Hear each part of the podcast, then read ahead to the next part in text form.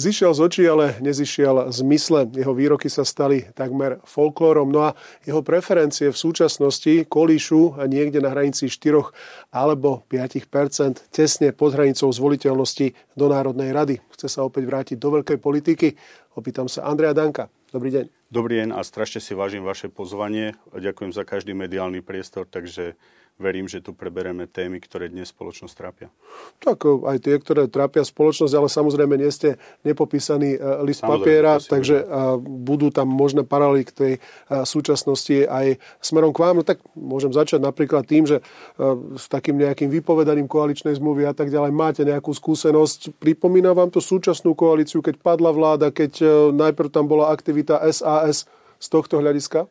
Pozrite sa, je 3 roky po voľbách a ja som hovoril, že tak si vyskúšajte vládu, ktorú si Slovensko vybralo. Sulik Matovič Kolár chceli v roku 2016 s nami vládnuť a mal som ponuku až premiéra, pretože SNS rozhodovala o tom, či bude vo vláde Sulik Matovič Kolár alebo Bugár s Ficom. Nebolo to ľahké s Bugarom a Ficom a keď som videl, že ma Fico valcuje, že na naše rezorty peniaze nejdú, tak som musel urobiť vypovedanie koaličnej zmluvy, čo je identické s tým, čo urobil Richard Sulík. Lebo ako môžete mať ministerstvo a zdvihnúť učiteľom plat, ako môžete presadzovať svoj program, ak vám minister financí nedá peniaze. Áno, a je to veľké riziko, ak idete do vlády e, so silnou politickou stranou, ale aj s takým matadorom, ako je Fico, pretože ja som už vždy hovoril aj s Bugárom, že môj cieľ bolo aby títo ľudia už boli na dôchodku a s nimi som vládol a dnes sa ukazuje, že to rozhodnutie 4 rokov bolo e, naozaj e, zodpovedné. V každom prípade, pán redaktor, uznávam, urobili sme veľa chýb. A veľa e, chýb aj v komunikácii mojich, pretože som nebol komunikačne pripravený. Vy ste profik. Ja som bol právnik, ja rozumiem daňam, ale v politike mať srdce a úprimne rozprávať sa vám vypomstí. Mne sa to stalo asi nikto nezažil takú štvanicu, ako som zažil ja s knihami, s osmiešňovaním, ale nikto nemôže povedať, že ja som za 4 roky niekomu ubližil. Že som niekoho dal prenasledovať. Že som niekoho dal zatvárať. A veľmi dobre viete, že som takú moc na Slovensku mal 4 roky. No, e, samozrejme, uplatňovanie a spôsob politiky e, je e, jedna vec, výsledky sú vecou ďalšou. Myslím teraz tie výsledky napríklad volebné, ktoré vás dostali mimo Národnej rady. Preto je teraz tá otázka, že či opäť máte namierené naspäť, či tá súčasná situácia v podstate asi vám nahráva Viete, o tom rozhodnú ľudia, ale je tu aj určitá mediálna nespravodlivosť a ja vám ďakujem za tento priestor, pretože v RTVS mi povedia, keď sme uspeli teraz a sme piata politická strana v komunálnej politike, máme 50 starostov, primátorov, 600 poslancov, že nemajú 11 stoličku. Ale ešte raz hovorím, SNS bola piata strana v komunálnej politike. Na druhej strane Včera mi jeden z nami argumentoval, že nie sme parlamentná strana. No lenže parlamentná strana nie je ani hlas, ani republika. A to nechcem do Petra Pellegriniho útočiť. Parlamentné strany sú tie, ktoré vo voľbách uspeli. A RTVS napríklad by mala mať svoju štruktúru a svoj model na to, kto má mediálny priestor. Nemôžete robiť politiku bez mediálneho priestoru. Je to veľký problém. Takže ja som po voľbách sa hlavne sústredil na to, aby som sa stal možno komunikačne zdatnejším, hlavne aby som pochopil, či je to moja cesta v živote ísť ďalej v politike. Obhajil som svoje miesto a dnes hovoríme o tom, že máme riešenia na rôzne problémy. No, e, piata politická strana, samozrejme, e, tam treba zobrať do úvahy, že prvá ako keby politická strana, ktorá nie je politickou stranou, sú nezávislí kandidáti, e, ktorí úspeli najviac v komunálnych voľbách. Samozrejme, nejaký ten výsledok je, ale teraz si nespomínam, čiže úplne porovnateľný s tými výsledkami, ktoré ste mali. Ja vám poviem hneď, pred... máme lepšie výsledky ako roku 2014, máme 50 v drese SNS, 50, ktorí išli koalične, takže ja môžem povedať, že máme 100 starostov a primátorov a ten, kto rozumie komunálnej politike, vie, že to nie je málo. A obhajili sme lepšie čísla ako v roku 2014, keď sme sa dostali cez 5 Samozrejme, boli ale aj iné strany, ktoré tiež e, nemali mediálny priestor a v podstate stali sa ako keby úspešnými alebo majú opäť tiež namierené. Máte vy nejakých prirodzených partnerov? Máte už premyslenú tú taktiku? Ako sa, alebo teda preklenúť cez tých 5%, to je psychologická politická hranica, eh, ktorá a samozrejme aj eh, právna hranica, ktorá znamená vstup do parlamentu, alebo uvažujete o nejakej koalícii? V každom prípade ja si myslím, že Slovensko si zaslúži stabilnú vládu najbližšie voľby a môj prvý cieľ je vytvoriť koalíciu. Často hovorím o príklade z Polska alebo Maďarska a preto kontaktoval som uh, nedávno aj Petra Pellegrinio, na ktorého stretnutie sa teším, aj Roberta Fica, pretože bolo by ideálne, aby tri politické strany, Hlas, Smer a SNS vytvorili už pred voľbami blok, ktorý bude garantovať to, že Sulík Matovič Kolár sa nedotknú výkonu moci. Pretože neberem progresívne Slovensko za prírodzeného spojenca hlasu, smeru a SNS. V každom prípade ja si uvedomujem, že máme pod 5 E, chýba nám zhruba 20 tisíc ľudí, je to o komunikácii, o mediálnom priestore. Povedal som aj to, že keďže nie sme parlamentná strana, musíme zniesť aj často ponižovanie, príkorie, ale ja ho beriem na seba, ale na druhej strane e, máme prirodzený záujem o diskusiu o tom, ako riešiť problémy. Pretože napríklad spomínate rekreačný poukaz. Viete, že som chcel ministerstvo cestovného ruchu a športu. Znížili sme DPH na, v cestovnom ruchu, zaviedli sme nižšie DPH na potraviny. A neopomínam chyby, ale často som riešil problémy ako rokovací poriadok, množstvo iných vecí v Národnej rade, ktoré som ľuďom nevysvetlil a dnes mi čas dáva za pravdu. Keď sa pozriem aj na niektoré rezorty a riešenie problémov, tak ja hovorím často, že OK, keď aj minister nad niektoré realizoval veci, na druhej strane ten základ tých vecí sme postavili my. Často sme boli kritizovaní aj za veci, ktoré táto vláda naplňa a, a doťahuje do konca. Na druhej strane som hrdý, vy ste športovec, úžasný športovec, dokončili sme Duklu Banská Bystrica. Pozrite sa, koľko infraštruktúry Dobre. sa urobilo, fond na podporu športu. Rozumiem, e, ale, to napríklad, znamená, že... ale napríklad stíhačky nám ešte neprišli, to samozrejme nie je vaša šálka kávy, a, ale, ale to vedie pán, ešte ale viete, čo dobrá téma, ale viete prečo, nie, to nie je Glvačova, to je naša vec tým, že Slovensko kúpilo za 1,6 miliardy F-16. Dneska kúpili 8 stíhačiek, nie Štránc ako Slovensko, Bulhári za 1,4. Tam je problém ten, že Američanom vyhovuje nedodať nám stíhačky, pretože nemajú možnosť upravy výšky kontraktu. A znova, bolo vždy lepšie kúpiť lietadla, keďže na to vám predpíše len Gripeny a F-16, ako by sme mali zrušiť našu letku a mali by sme tu cudzie vojska. Ja som nikdy nedovolil a vždy som sa postavil, aby sme tu nemali cudzie vojska. No, e, len zatiaľ sú to nestíhačky, ale také nejaké vrabce na streche, lebo zatiaľ žiadne My nemáme. My roky nemáme rezort. Čo nemáme? My tri roky nevlastníme e, nástroje na to, aby sme to vedeli realizovať. To znamená, Tomu pán rozumiem. minister Naď to nie, musí... Nie, on zase hovorí, že tam nie je klauzula, ktorá by e, riešila takýto prípad, to znamená nejaká sankcia a nie je to hlúposť, pán, tak ďalej. Pán, pán redaktor, Vy ste právnik, tak... ale veď veľmi ľahko vám poviem, či je klauzula, či nie, za škodu zodpovedá vždy dodávateľ. To znamená, ak je tá škoda v tom, že musíme my platiť inú vzdušnú obranu, tak je reálne tú škodu požadovať. Vy sa práca nemôžete do budúcna dať nároku na náhradu škodu. To, to, je to aj... čo platíme Čechom, prípadne Maďarom, ak tak sa nemýlim, samozrejme, tak... to sú náklady, ktoré vznikajú s tým, že neboli dodané lietadlá, ako mali byť a je vecou rezortu a právnikov e, na rezorte, ako sa s tým vysporiadajú. Vy sa nemôžete do budúcna vzdať náhrady škody a to nikto ani neurobil. Ja vždy hovorím, nech ukážu celú zmluvu, ale toto nie je parketa, ktoré ja ako predseda Národnej rade kompletne rozumiem. E, keď minister Gajdoš bude dotazovaný, rád tie veci vysvetlí. No, dobre, tak dostali sme sa ako keby na pôdu zahraničnej politiky, pretože to, o čom hovoríte, súvisí s konfliktom na Ukrajine.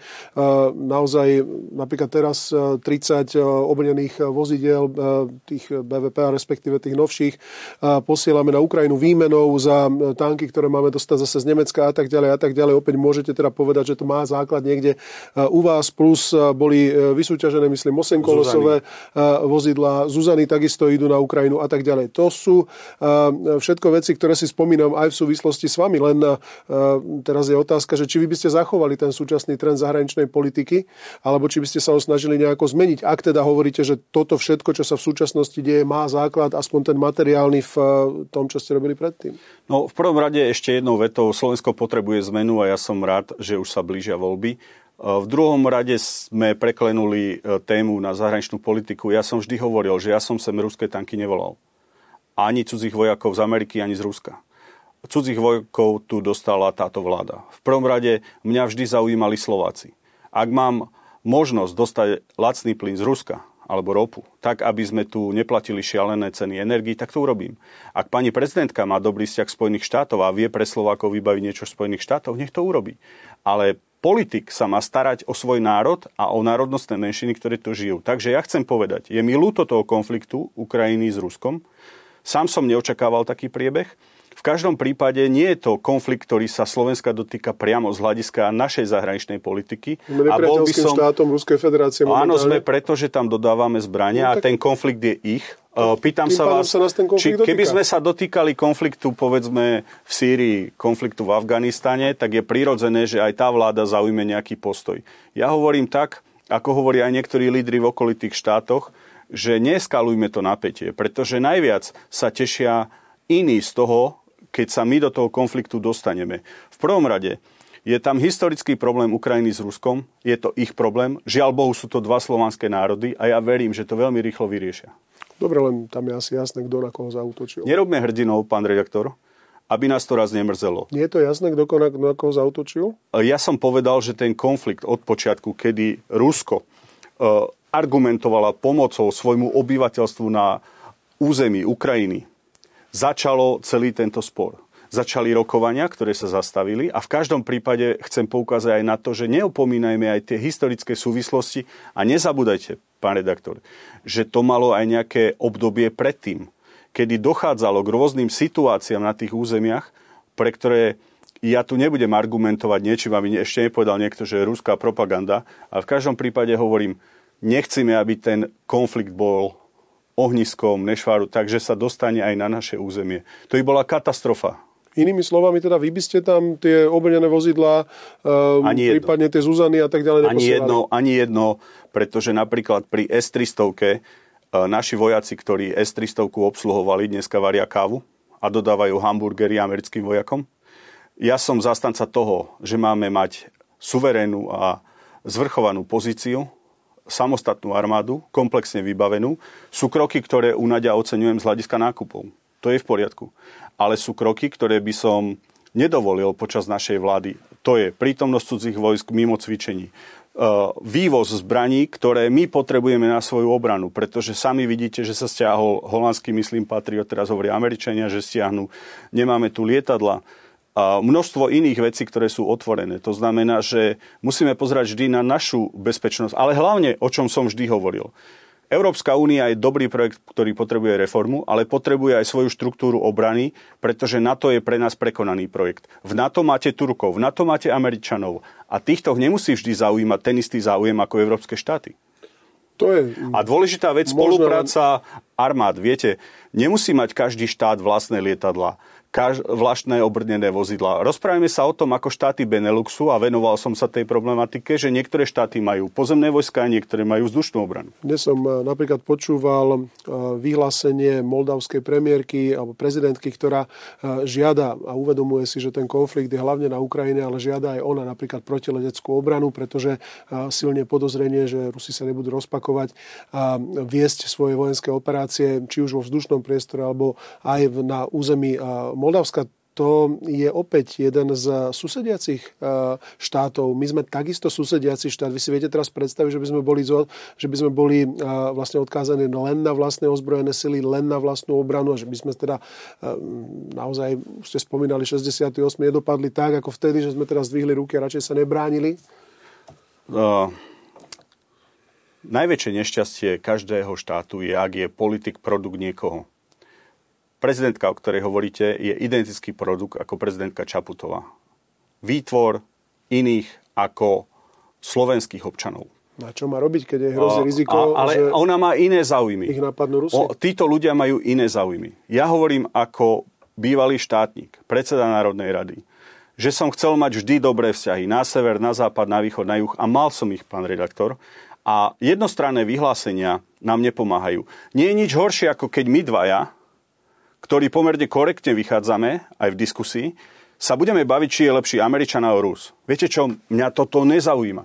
Mňa zaujíma, čo je najlepšie pre Slovensko. Ak je dobrá vodka Ruska, tak tu píme. No, ak je dobrý americký Mustang, tak si ho kúpme. Ale robme všetko pre Slovákov. No ak je dobrý Patriot, protivzdušný systém, tak ho tu máme. A, ale veď mne to nemusíte hovoriť, veď my sme sa zaoberali tým, že nekupujeme MIGy, ktoré sa ani kúpiť nedali, ale F-16. Máte pocit, že ja som niekedy urazil Spojené štáty americké. Veď som mal dvakrát pozvanku do Kongresu Spojených štátov amerických.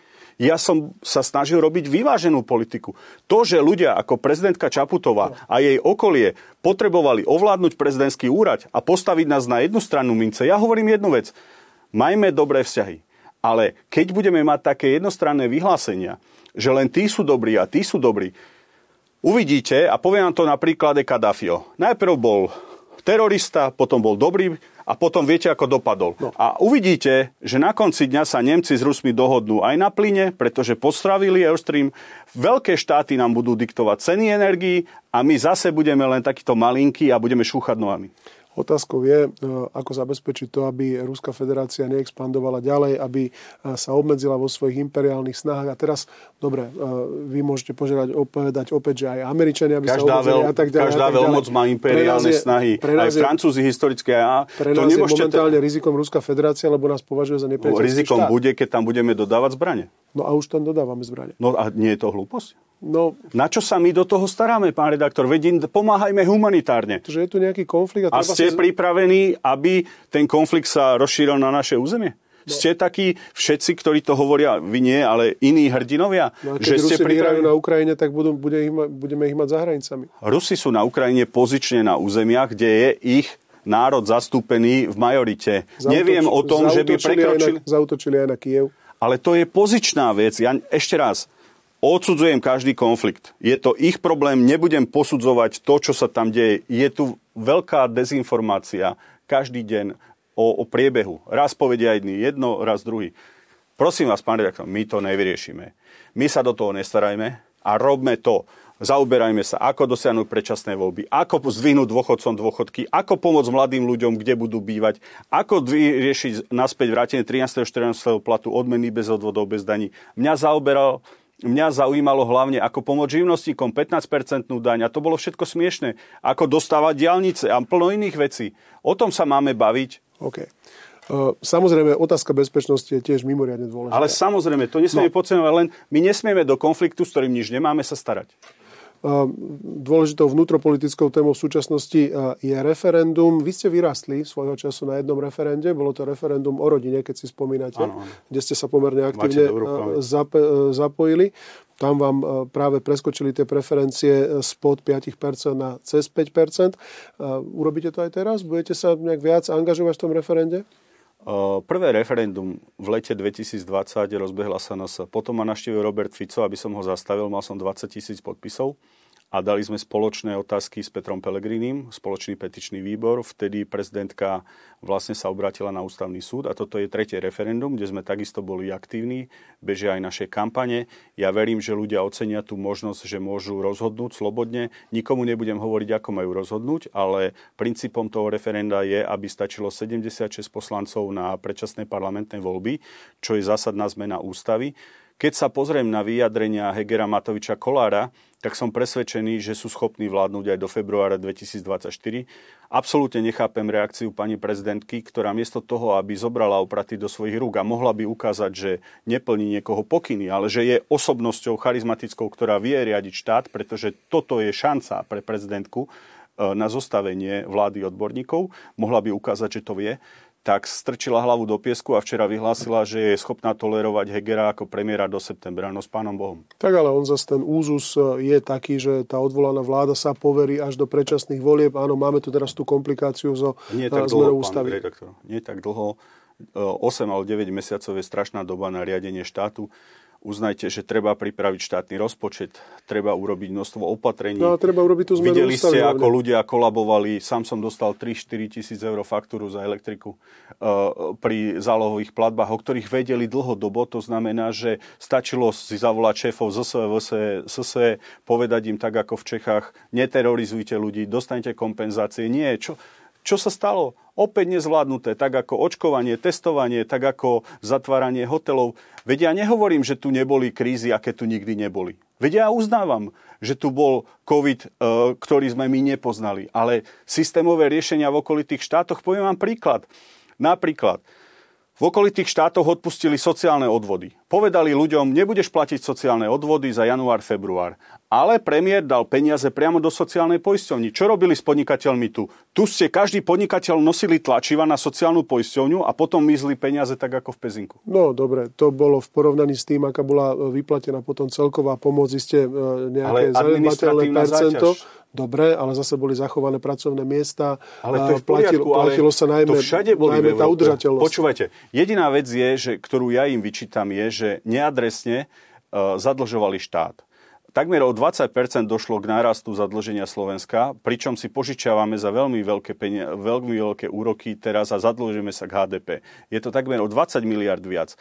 Peniaze mali ale neadresne ich používali a zbytočne zaťažovali podnikateľov. Ak nejaký podnikateľ chcel kompenzáciu za reštauráciu, tak aj v Rakúsku ich dostal, ale dostal ich jednoduchším spôsobom. A o tom hovorím, že, že logika veci tu chýba. Miesto toho, aby sa hádali, veď stále hovorili, my vieme riešiť problémy.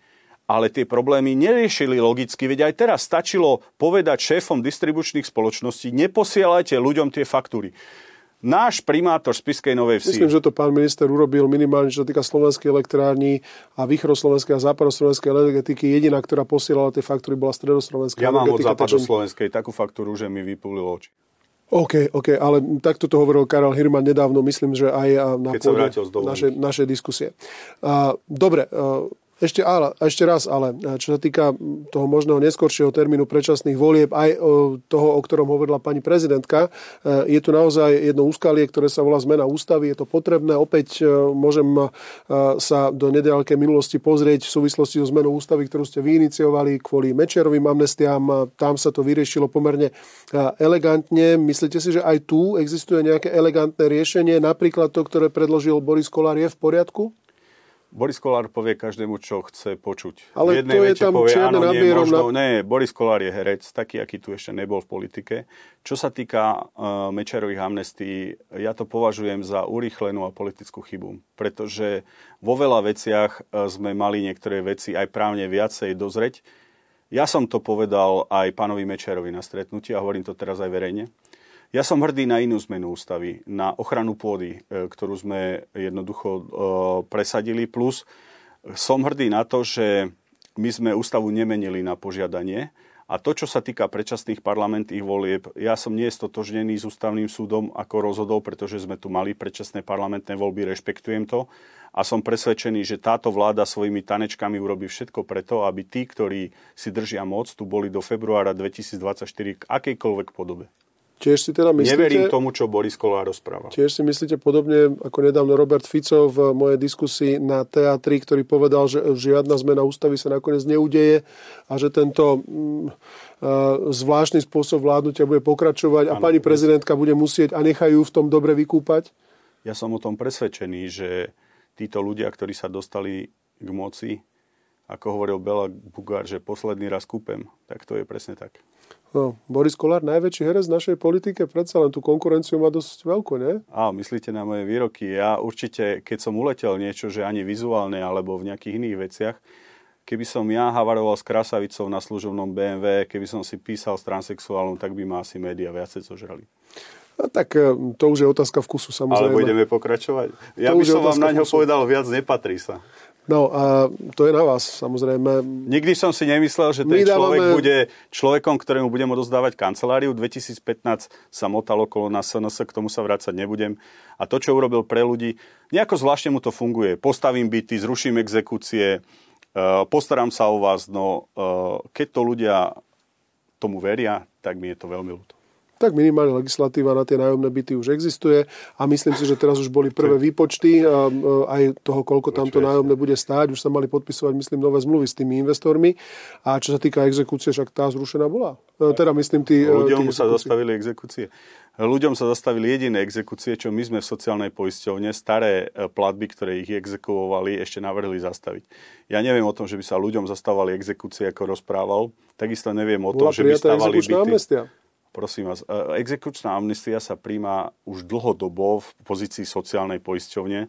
Oni hovorili, že zastavia všetky exekúcie a plno iných hlúpostí. Mm. V sociálnej poisťovni sa bežne zastavujú exekúcie. Príklad, ak je mladý človek v Rakúsku, neplatí odvody e, a príde domov, zistí, že má nejaké obdobie a má veľké sankcie za to, tak sa robí generálny pardon. Takže nič iné, ako to neurobili. OK. Uh, aký termín... Ale to by som sa s ním rád porozprával, možno v nedelu v relácii, keď ma zoberú na milosť niektoré televízie. No, tak viete, to je vždy rozhodnutie dvoch. Jeho a vás, e, či tam e, teda budete spolu obidvaja chcieť byť, alebo nie. A my samozrejme môžeme e, sa posnažiť a urobiť tú dramaturgiu zaujímavú. Keď som bol tam, kde je on, ja som rešpektoval každého. To je pravda. A čo sa týka termínu volieb, vám by asi vyhovoval skorší termín? Predsa len ste etablovaná strana? V každom prípade ja viem, že musíme hlavne v opozícii vytvoriť ten slovenský opozičný blok, o ktorom som začal rozprávať. Možno presvedčím Petra Pellegriniho, aby začal opäť komunikovať s Robertom Ficom, pretože ich komunikácia nie je žiadna. Ak sa to nepodarí, ja oslovujem aj menšie politické strany, urobím všetko preto, aby neprepadol ani jeden hlas.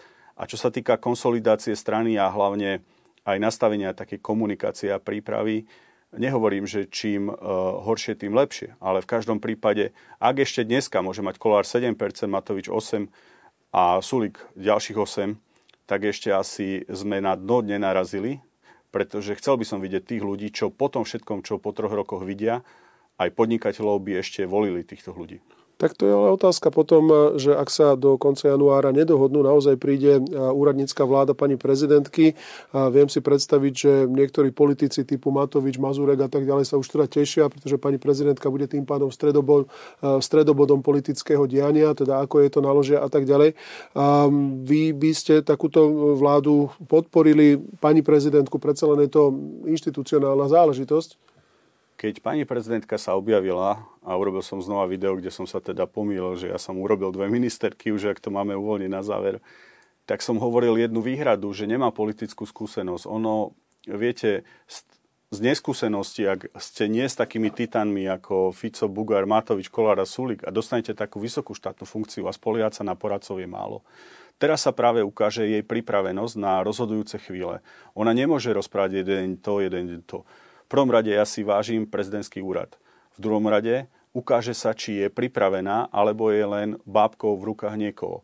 A teraz sa ukáže hlavne, či je schopná prebrať zodpovednosť, pretože nestačí len piec buchtý murani, pozerať riečku slana, ale treba niečo pre ten národ aj urobiť. Teraz môže konečne mať výkonnú moc v rukách, to, čo vždy Andrej Kiska mne hovoril, že ja nemôžem navrhovať zákony, ja nemôžem veci meniť, tak pani prezidentka má jednu veľkú maturitu.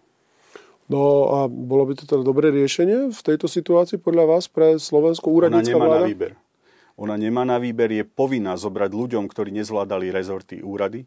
Ak títo ľudia budú ďalej páchať po ministerstvách, čo páchali z hľadiska svojej nekompetentnosti, prejde to na jej zodpovednosť a ona je povinná v zmysle ústavy tak konať, aby tu bola úradnícka vláda, aby ochránila tento národ od väčšej skazy, ako sa tu za tri roky deje. Lenže za toho predpokladu zase neprejde zmena ústavy v parlamente, politické strany ju neschvália, takže tú úradníckú vládu tu budeme mať do, 20, do zhruba do 24. Ona to potom môže februára. Poveriť a v každom prípade vždy lepšia úradnícka ako a, také čuda, ako je Jano Budaj na ministerstve životnom prostredí.